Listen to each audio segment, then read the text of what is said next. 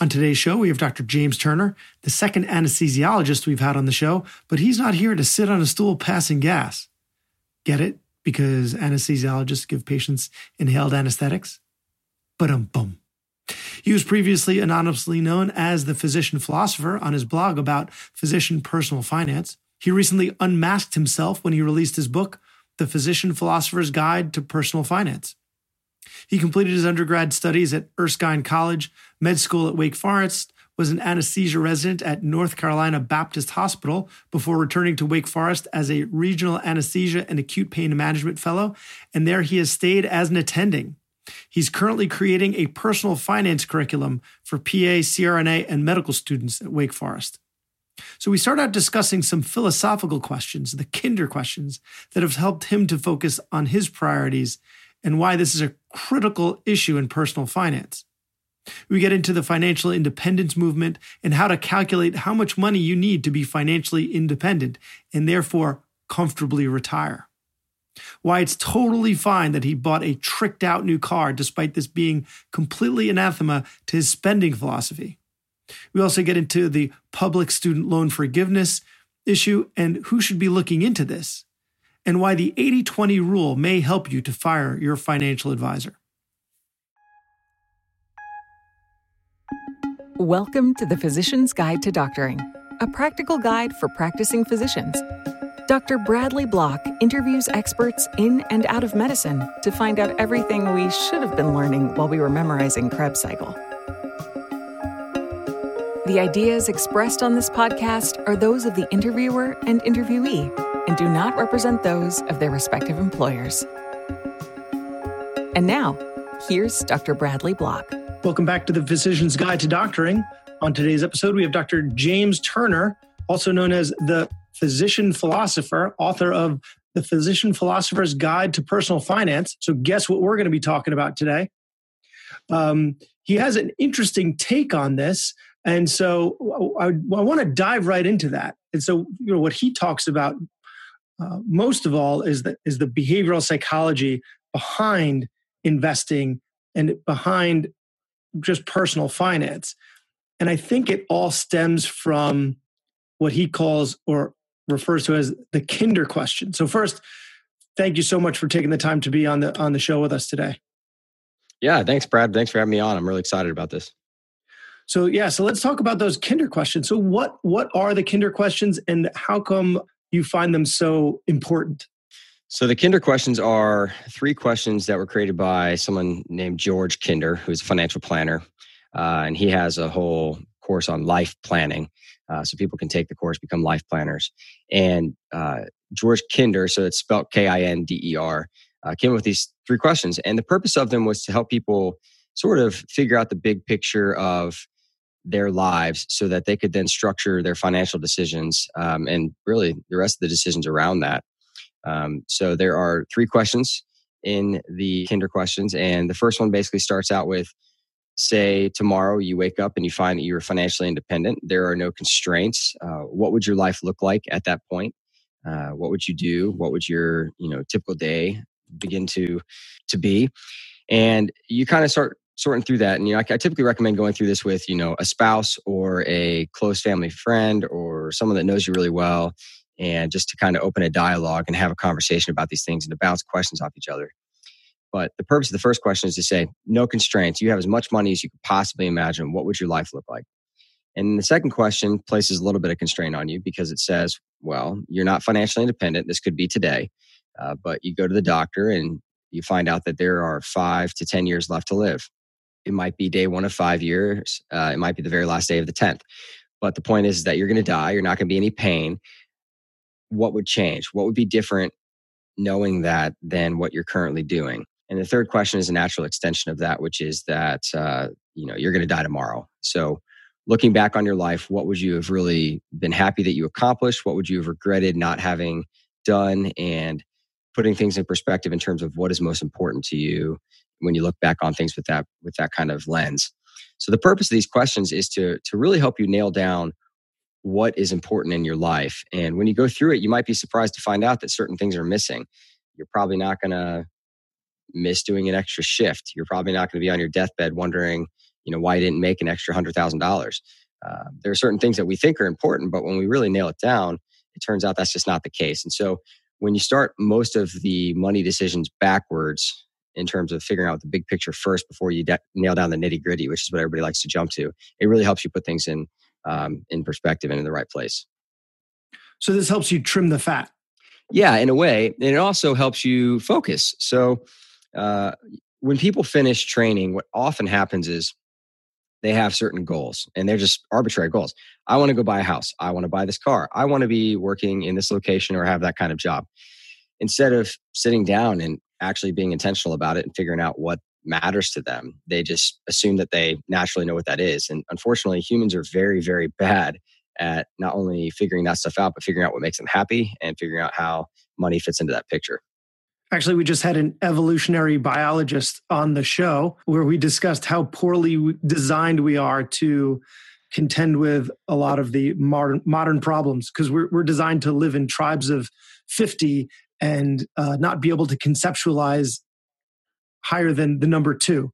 One two yeah. and many. So we're, we're, we're, really not designed for, for that type of thing. So yeah we we i guess we generally tend to do what what others tend to do. I, I think that you brought up the buying the house. My wife's from switzerland and in that country one their their houses are made of poured concrete which is just mm. ridiculous uh, when you consider how how our houses are built right? They're basically paper mache compared to their their concrete homes but the yeah. finances are so different. People there it's it's uncommon for them to own their own homes whereas here the american dream is buying your own home. So when you when you're stripping things away with the with the kinder questions i think something as that like why wouldn't i buy my home? Well why would you? You really should think of that just not instead of just assuming that you're going to do it why wouldn't you do it? Right. Really weigh that decision exactly. It might, it might help you figure out that buying a house isn't the most important thing and that um, that's not something you'd really miss if you never did it. So uh, how I'm, I'm still having a little trouble bridging those questions to personal finance recognizing what's important but you know, in terms of how you're spending your money or how you're investing or what, you know, how much you need to work. What, how, how do you make that leap? How do you make it's, I guess it's not a leap, but how, how do you connect those things? Sure. So, so if you start with the big picture first, that helps you figure out what your ultimate goals are. And then uh, continuing that backwards forwards theme, uh, I encourage people to go through something called a backwards budget. So everyone's heard of a you know a zero dollar budget or the Dave Ramsey style envelope system, things of that nature. And I'm gonna be honest with you, I'm not good at that. Uh, I talk about and think about personal finance and write about it all the time, and my spare time is pretty much what I'm doing. Uh, that said, that's just never something I've been particularly good at, nor did I feel like it was ever really necessary. And so backwards budgeting starts with the big picture first. So once you figure that out, then what you can do is say, okay, well, some things that are important to me uh, include leaving an inheritance. I want to provide a sustainable lifestyle for somebody or maybe i want to pay for my college for my kids. Maybe that would be important to me to leave enough money for that they could do that. You might think about in that first question you know if you're financially independent what your life would look like and that would spur you to really try to figure out how to get to that number. What is your number? What is your annual spending like? What would it what would that be after you design that ideal life? So once you have the details figured out in terms of what you're really looking for then you can start putting numbers to them and working towards those. That gives you savings goals for maybe your mortgage if you have one your kids college education when you want to retire uh, if that is early or at a standard or traditional retirement and then you can start figuring out what you need to be saving every year in order to get to that number. So you know figuring out the big picture first allows you to have kind of the canvas built and then you get to apply some paint to it by uh, you know really dialing in the numbers that'll help you get there. So that's that's really the, the purpose of it is to connect it to a budget that will then get you to that life that you desire that you desire. Something else that, I, that i've heard you discuss a lot and you, you focus on it in your book is your your 10% rule. I, I really enjoyed reading that and we, we kind of have a 10% rule in our house. It doesn't it doesn't apply to finance. It applies to screen time. So we made we made sunday night movie night so that when we're just exhausted because we have a three year old and a one and a half year old, and they are very, very energetic little boys. Um, yeah. So it can be it can be really taxing at time, and we try to minimize their screen time.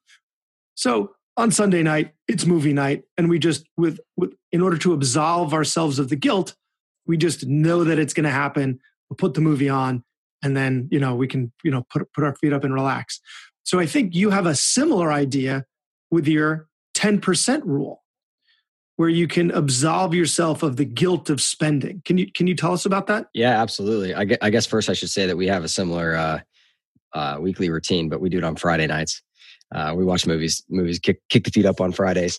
But yeah, so the 10% rule for for money, the idea behind it is that physicians have a pretty unique financial situation where we go from making a median income to making multiples of that kind of overnight. And a lot of people, that's when they make their huge financial mistakes. So one way to remedy the situation where you want to just go out and spend all that money from all that pent up, you know, pent up delayed gratification is to spend a little bit of it, but not all of it. So what that allows you to do is to spend 10% of your increase in pay. So I normally tell people post tax increase. So let's say that your your post tax income goes up by $10,000 from the time that you finish training, whether that's residency or fellowship. You would then take $1,000 and you can spend it on whatever your heart desires. Uh, it doesn't have to be financially wise. It doesn't have to be, you know, an intelligent purchase. It just has to be something that you you really want. And the other $9,000, of course, should go towards things that make sense financially. So you should be paying down your student loans if you have them. You should be investing towards your future uh, or any financial goals that you might have. And what that allows you to do is, I mean, you know, in that situation, which is pretty similar to what I faced, I got to spend a thousand extra dollars per month and increase my lifestyle and really, uh, you know, deal with that lifestyle creep problem. But I felt like I was living like a king. And despite that, I was putting $9,000 extra per month towards really smart financial decisions. So truth and transparency, what I did with my thousand dollars was I financed a car, which is a really stupid financial decision that I would not recommend for anybody, but that's what I did with it. And uh, we got a country club membership that gave us access to a pool, which we just started, you know, using in Memorial Day. And uh, if I walk, I don't have to pay anything else for the golf, and there's a free range. And so that really kind of provided some things that that we love to do. My my, my kids and I love playing golf. We get to fish on the on the uh, the golf course and uh, I get to drive a car that I was I was really wanting to have for you know about five years before that. So that's what we did with the, the one thousand dollars, and the other you know nine thousand dollars we ended up paying off a tremendous amount of debt with and uh, saving a ton of money my first two years after finishing residency. So we were able to accomplish our financial goals while still feeling like we could enjoy a little bit of it. So it took that guilt away, like you said. It was perfect. Yeah, I think the car example is, is the best one because oh, you lose money on it as soon as you drive it off the lot. Why would you buy a new car? Blah, blah, blah.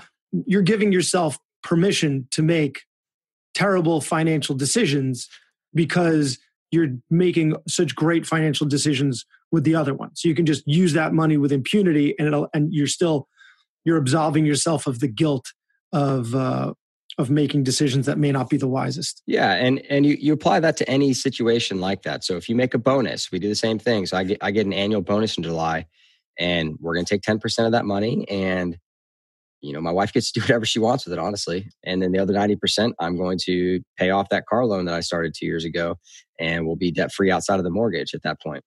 Um, you know, so it really does allow you to to enjoy a little bit of it without having that just guilty feeling because once you start diving into this arena, the personal finance or financial independence, and particularly the financial independence retire early blogs and podcasts, what you'll find is that any decision you, you look at it and you say, well, you know, that could be money going towards my savings and it's not. And you start to feel guilty about it. And I think, uh, like you said, absolving yourself from that is, is actually really healthy and provide some balance. And, and I certainly know that I need that. So you're actually the first person we've had on the podcast that's talking about the fire movement. A few months ago, I had the frugal physician, so we definitely uh, got a got a good amount of, of the wisdom and frugality. But let's just talk about the fire movement first. You, you kind of you mentioned it almost in passing, but I think this is going to be new for a lot of people. So let's let what is the fire movement? What does fire stand for?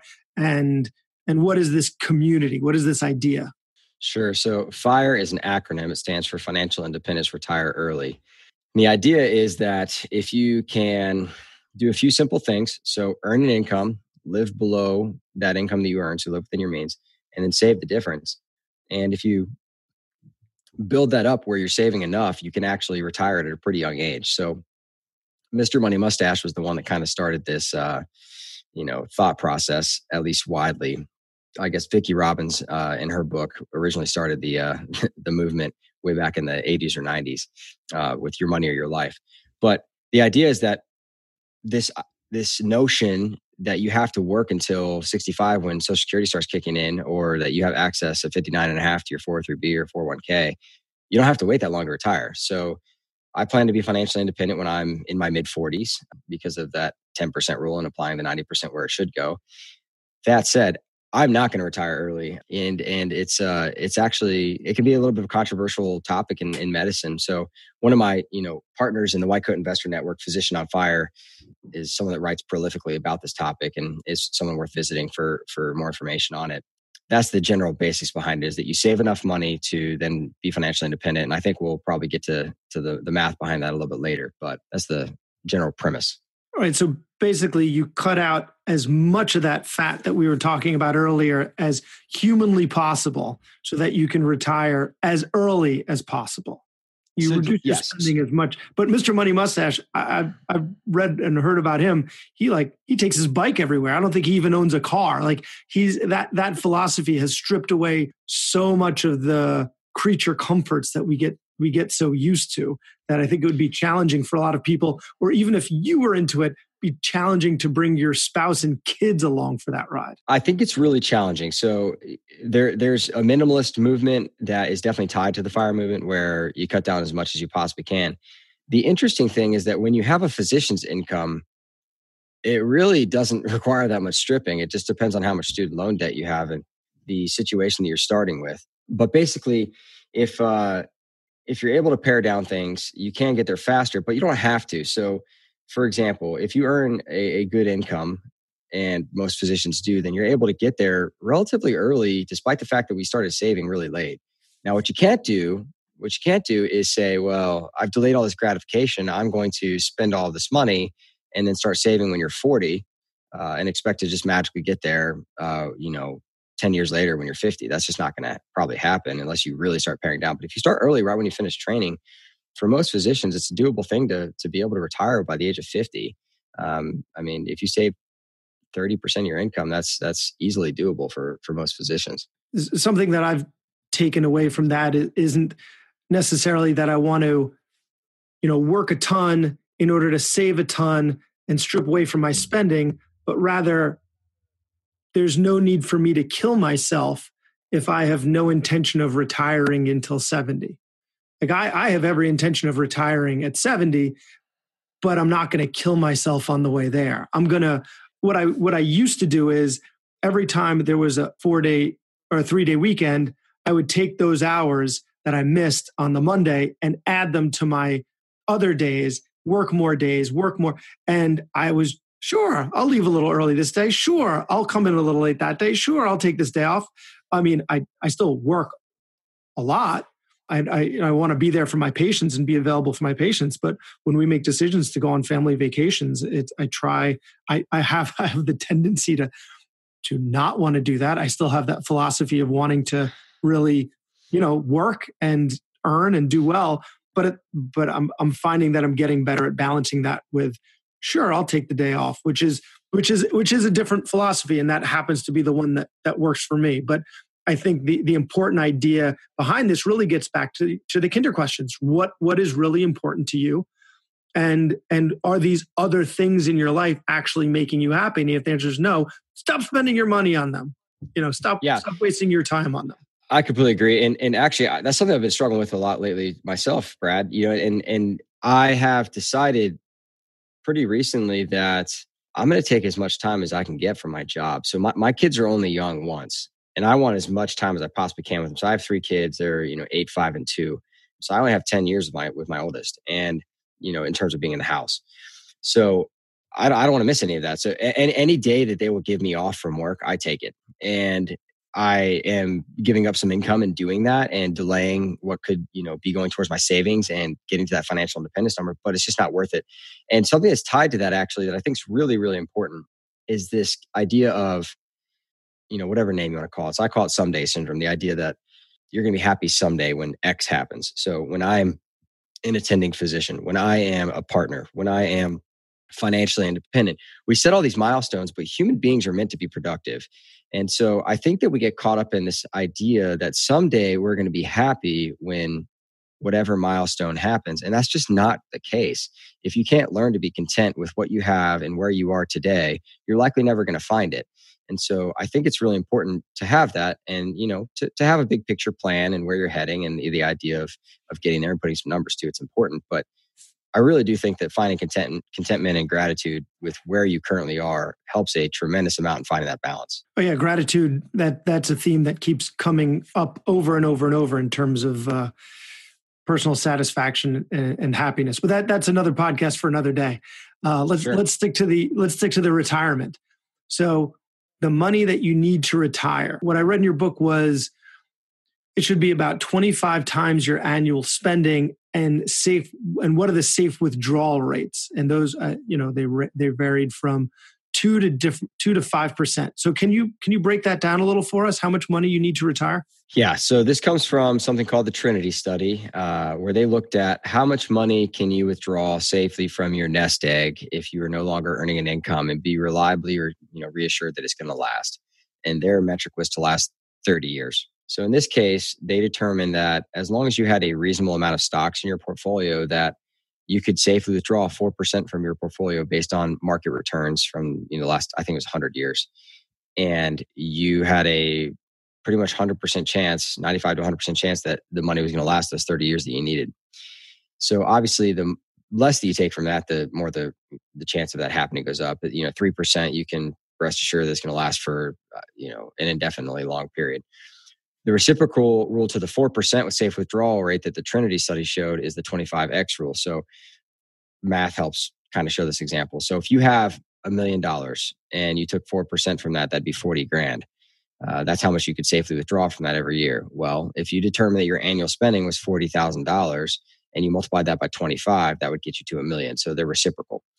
And that's where that 25 times your annual spending number comes from and what most of the financial independence community will quote to you as the number you need to get to to be financially independent. So it's 25 times your annual spending. Uh, for those that are retiring early, some people might argue that you need to save a little more than that, maybe 30 times your income, or excuse me, 30 times your annual spending. But uh, the 25x is is the you know traditional number that's quoted. When I was reading that, it, I thought, does this account for inflation? Because you mentioned earlier someone retiring at 50. So that person retires at 50 and has a certain spending. That spending is going to go up considerably over the next 30 years because of inflation, even if their lifestyle remains exactly the same. So does how does this account for that? How does this account for inflation? Well, so if you think about it, you know, without diving too far into the weeds, the historical average, you know, market return for the last 100 years is 10%. Now, I don't know that we're going to get that going forward, but let's say that we get 6% and you are withdrawing 4% and the inflation rate is 2%, which is pretty close to the historical average. Well, you're going to maintain your money. Your money's never going to change. So if you take out 4% and inflation is 2%, uh, and you get 6% return in the market from your portfolio, you're going to have the same amount of money at the end of the year that you took out. Uh, so it's really dependent upon something called sequence of return risks, which is you know what the market does right after you retire. So if you retire and the market tanks for the 10 years after you retire, and you're taking out 7% or 6%, you are probably going to be in trouble. But uh, the inflation is accounted for, and um, you know that's why the number is so low. And and and some some people will tell you that you can take out more than that and adjust it as you go. And being flexible is important. So if the market tanks the second that you retire, you probably shouldn't take four percent out that year. That said, the financial independence community is very debt averse. And so all of these people who have 25 times their annual spending, it is assumed that they would be out of debt. So it'd be very easy to cut down on your lifestyle if you had to in that situation. Now that you shouldn't have to do that uh, based on the Trinity study and the historical numbers that are presented there, but it would be an option for that. But it, it does count for inflation. You know, it's interesting that you talk about repaying the debt when a lot of people with student loans have their interest rate very low. So for for some people that are financially savvy, they would say this is free money. You're getting free money at a very you're getting money at a very low interest rate that you can use to then invest. But but it sounds like you you have a different approach to that to repaying repaying your student loans. And then also by extension the next question would be what about what about a mortgage? What about you know adding at what point do you pay back your student loans versus just capitalizing on that at, on that money and deferring paying back as, as long as you can paying back as slow as you can. And then at one point is it okay to to then looking at into taking more debt and buying a house? Yeah so i think that eh, so de- debt is different uh, you know different debts are different i guess is what i'm trying to say. So your student loan debt uh, is something that you're, you're going to have to pay off regardless of what happens unless you die. Uh, so that's a very different thing than a mortgage where you know things get tight you lose your job and you get rid of the house. Um, and so I guess that's the first thing. Your, student loan debt poses a little bit of a different problem. Even if you go into uh, bankruptcy, you're not getting rid of that debt. That said, I know that I have older colleagues who were in a time where they could consolidate their debt and they have interest rates that are, you know, in 2%. Um, that is not the case for most people graduating medical school now. I guess I, unbeknownst to me, I became older physician. you did, didn't mean to, but it happened all, all overnight. It did. Um, it yeah. happened. yeah. So that's not a thing anymore. So my my student loans and most people's student loans coming out now are averaging between six and seven percent. And that's even if you consolidate with federal loans. So when you refinance, you might get down into the three and change kind of territory depending on your situation and who you refinance with. So the numbers aren't quite as nice as they used to be, which makes this a little bit easier of an argument.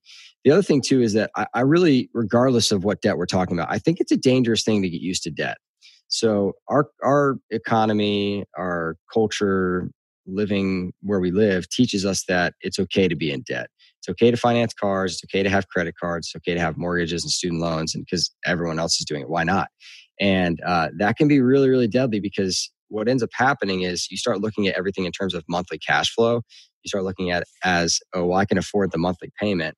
And you forget that big picture. But I, am pretty debt averse. And, um, you know, I've got my own reasons for that. But ultimately, the goal is to be out of debt and to have enough money to be financially independent, regardless of what you're trying to do. You know, that's eventually the goal, hopefully, for everybody and keeping your debt around just prevents that from happening. Yeah, I've, i I read that taking on debt that appreciates uh, for an investment that appreciates is different from taking on debt for for something that depreciates. And so, if you're buying a car, clearly that immediately depreciates.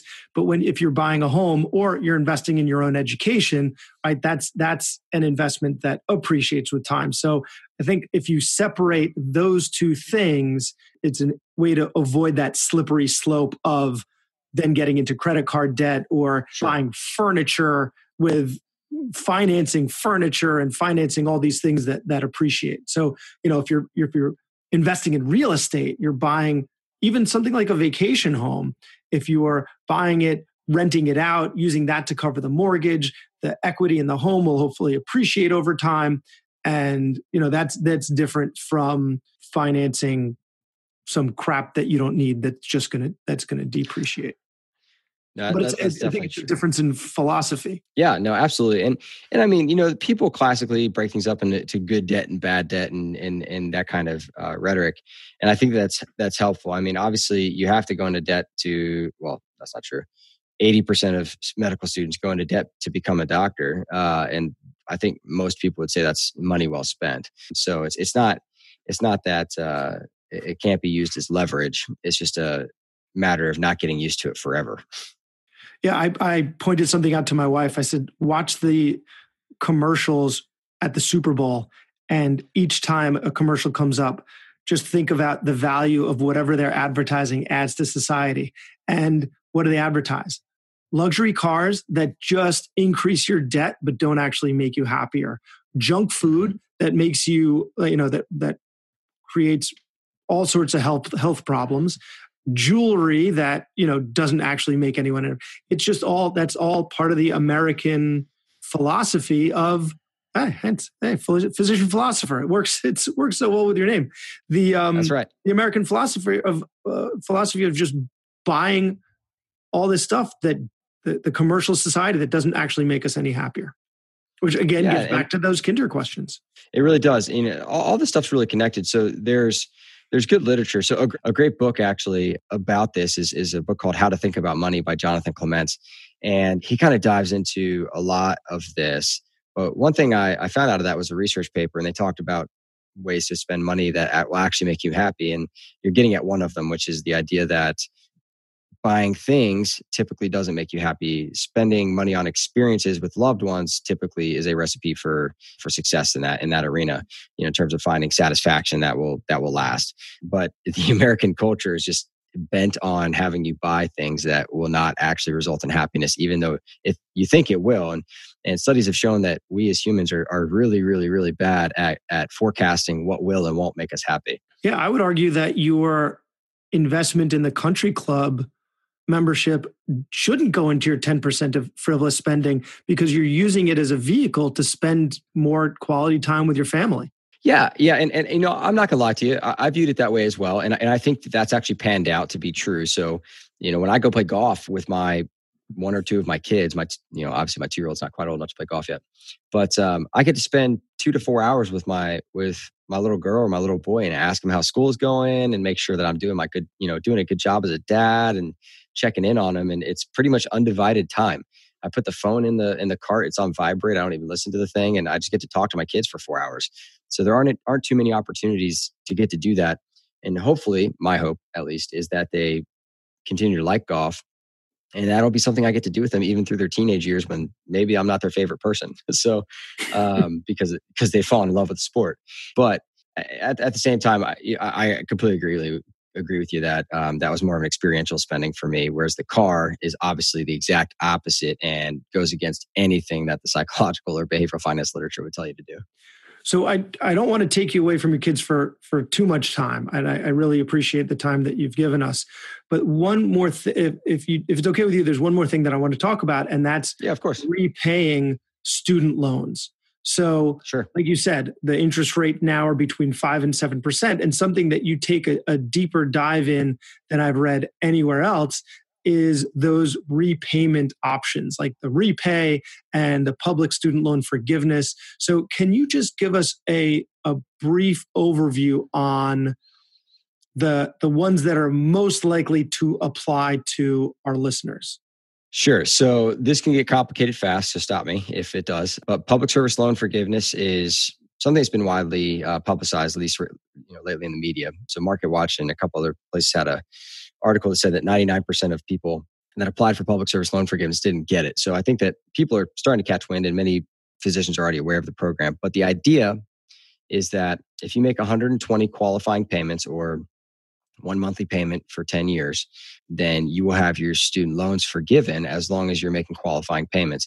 And interestingly, that money is forgiven tax free. So, uh, which is different than some other forgiveness programs we can talk about. But the qualifying part of that is you have to work, your work has to be qualifying. In other words, you have to be full time.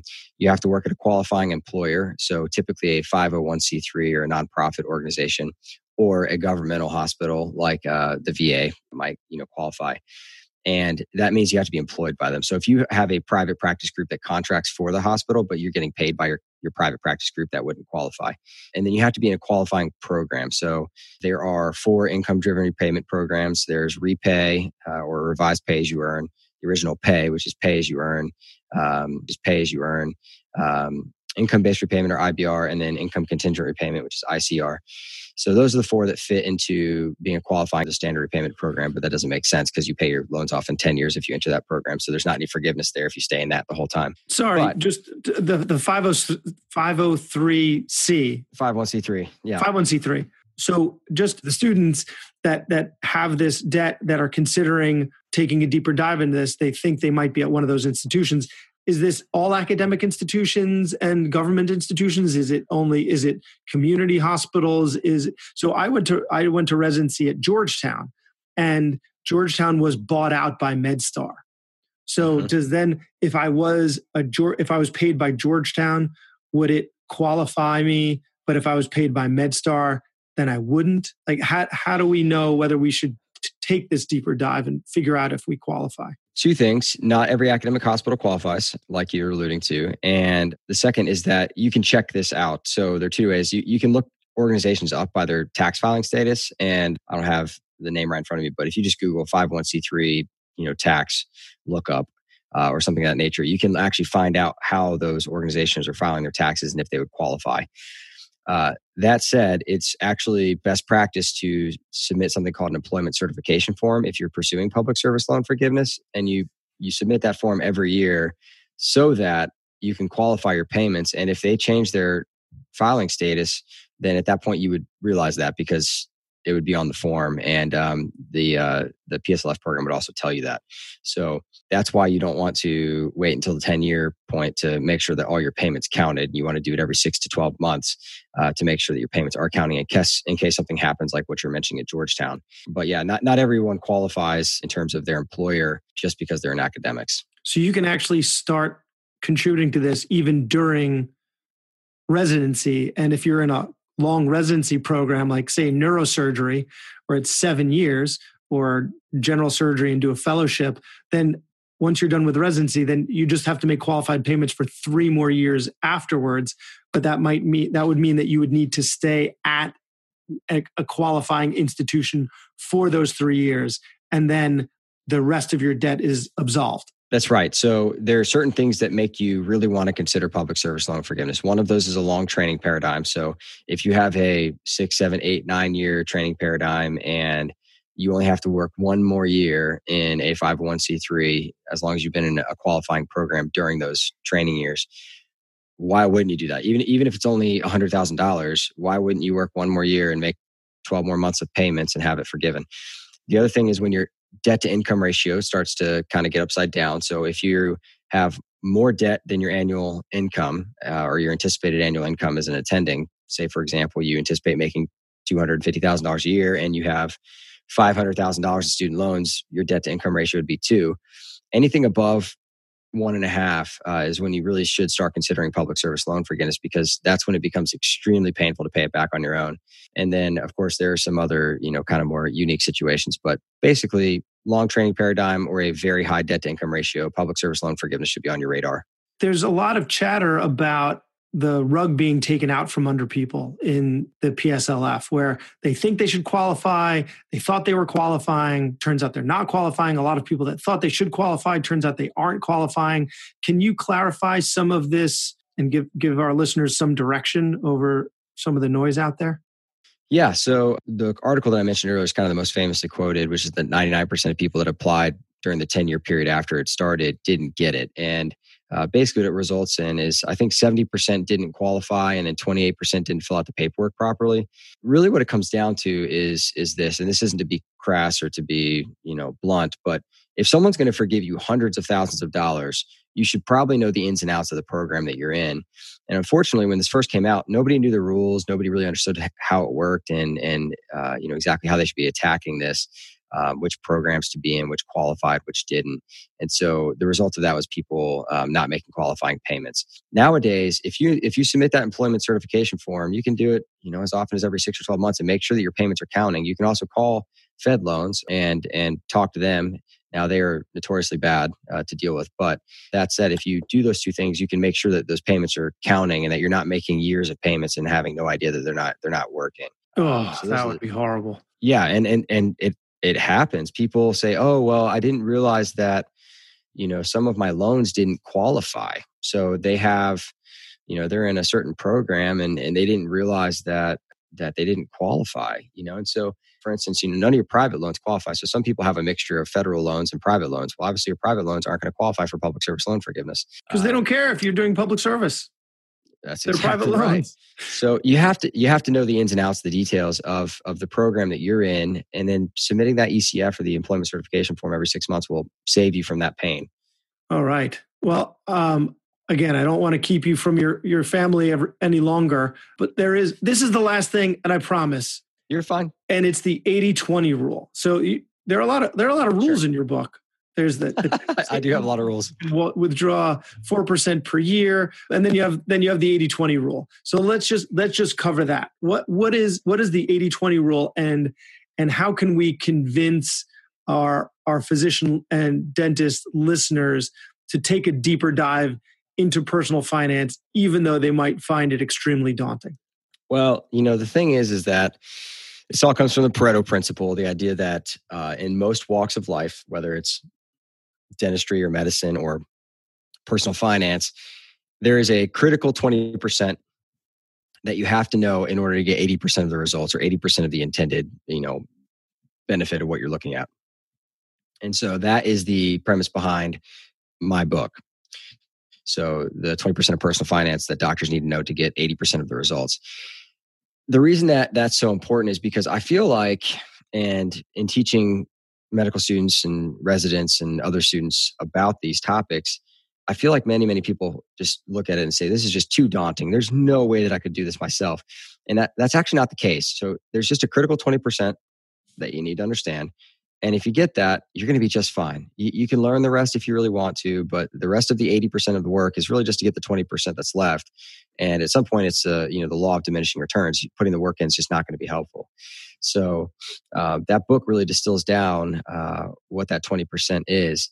But um, the purpose is to make it digestible and understandable and practical advice so that people don't have to um, get stuck in the weeds, which is what tends to happen in personal finance sometimes, where people just don't even get started often because they're just too intimidated. So the, the whole idea is you don't need to be as good at managing money as a financial advisor, but the amount that you have to pay a financial advisor ends up being enough to cover the difference. So you, you, you might not be able to manage your money exactly as well as them, but you can probably do it close to that. And that difference is the difference that you end up paying them. So you save that money and now you've covered the difference. So just by learning the 20%, you don't have to learn that extra 80% that they probably know or may not, yeah. may not even know. Well, and, and I was about to say, so, so this is a, a tricky situation. So I think that doctors, of all varieties break up into three groups. One is the do it yourself investor, um, which I want as many people to be in that group as possible. That said, I'm also a realist, so I recognize that's not the case, and that a large portion of doctors fit into the other two groups, which is the dot the I's, cross the T's group, where they probably know a good amount about personal finance, but they want to make sure they're not doing anything stupid with their money, so they get some a professional to look at it. And the third group, which is a large group of people, is the group that they just outsource it like anything else. They outsource it like their childcare or you know the groceries or cleaning the house. It's just you know something that someone else can do for them that they don't have to waste their time doing. And unfortunately, personal finance actually fortunately but unfortunately for the people that get help personal finance is is the more you learn about it the simpler it gets. And it's not because you all of a sudden understand very complicated math and theory. It's because you understand that accepting average market returns through index funds is almost always going to outperform 90% of investors who are trying to beat the market. And so if you just put your money there and don't take those fees like you're talking about that you know an advisor might cost you and you don't take the fees that an actively managed fund would cost you that an advisor might put you in. You can often not even outperform the advisor with their fees included but just in terms of their their market returns too because the way that personal finance works now uh, we understand is that actively managed funds where people are paid to outperform the market just don't they don't do it so it's uh, it's this funny situation where people are paying people for advice, and at least in terms of the investment management, that's often not helpful. Where financial advisors really come in and they really are helpful uh, is for the other stuff. So uh, having someone to bounce ideas off of, having an intermediary if you and your spouse aren't on the same page financially, having someone that can continue your financial plan if you die, having someone that you know really helps with the big picture and can keep you from selling in a down market for example. If you if you do not have the discipline to avoid selling in a down market then a financial advisor who prevents you from doing that is going to be worth their weight in gold. So it just kind of depends on your situation and and and what you're looking for but they, they can be costly and uh, unnecessary if you figure out how to do this stuff yourself by just learning that 20% so i think what you said about uh, mutual funds bears repeating, right? 90% of mutual funds do not outperform the market. So these mutual funds, their job is to outperform the market. Their job is to know when to buy and sell. And if 90% of them don't know when to buy and sell, then and then you're not going to know which of the 10% that do because they don't know which of the which of the 10% that do. So you should just invest in the entire market and you know you, you can quibble over what percent should be in foreign developing nations right. or developed nations or American or right. But the fact of the matter is, uh, if as long as you're investing in index funds, you're you're going to match the market and then you're then saved on the fees of, of those mutual funds and then the financial advisor. So where the financial advisor comes in is helping you make these other financial decisions that come in like how much money you should be putting into your kids 529 and how much money you should be putting in, in through your 401k or i mean you should be maxing out all that stuff but you know and, and, you know you have some extra money should this be going into maybe looking into real estate or this should be so so managing managing the rest of it. You shouldn't be using the financial advisor to pick stocks because the the fact of the matter is you can't they can't nobody can. Is that is that right. correct yeah, no, that, that's that's pretty accurate. And this, you know, SPIVA scorecard keeps up with all of this. So they they run they run a you know 15 year aggregate of the number of funds that have outperformed number of actively managed mutual funds that have outperformed their their index whether it's a large cap mid cap small cap and 90 to 95 percent of them just don't outperform the index and so that's it's an academic question at this point it's been answered so i'd absolutely say it's accurate and another thing you shouldn't be getting from your financial advisor is financial products you shouldn't be buying insurance uh, or annuities or anything of that nature from someone who is advising you to buy them because there's a conflict of interest there so one of the reasons why i recommend fee only uh, financial advisors as compared to fee based, which can sell you uh, financial products. But there are a whole slew of conflicts of interest in in that topic that might, might be a podcast unto itself. Yes, I was I was just thinking that I was just yeah that that's that's a completely other podcast. Or we can buy your book, The Physician Philosopher's right. Guide to Finance, where you take a, a, deep dive into into that issue itself. You also discuss it uh, extensively on the blog. So Dr. James Turner, the physician philosopher, where, where can people find you? Yeah, so you can visit me at the physicianphilosopher.com. Um, I'm also I also have a physician only uh, Facebook group called Physician Philosophers, and uh, you can find me on Twitter as well under uh, similar names. But uh, physicianphilosopher.com is is is the place to find most of my writing and and where I hang out the most. Well, I really appreciate you taking the time away from your busy anesthesiology practice, your three kids, and your your blog and your book. So uh, it was your book was extremely informative. This conversation was even more informative. So I really appreciate it. Yeah, absolutely. Thanks for having me on, Brad. That was Dr. Bradley Block at the Physician's Guide to Doctoring. He can be found at physiciansguidetodoctoring.com or wherever you get your podcasts. If you have a question for a previous guest or have an idea for a future episode, send a comment on the webpage also, please be sure to leave a five star review on your preferred podcast platform. We'll see you next time on The Physician's Guide to Doctoring.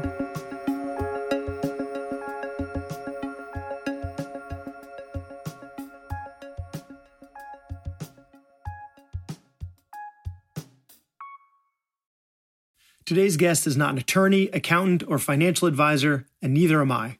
This information should not be considered personalized financial advice and we will not be held liable for the use of any information contained within this interview. It is your responsibility to verify anything you've heard using other trusted and reputable resources.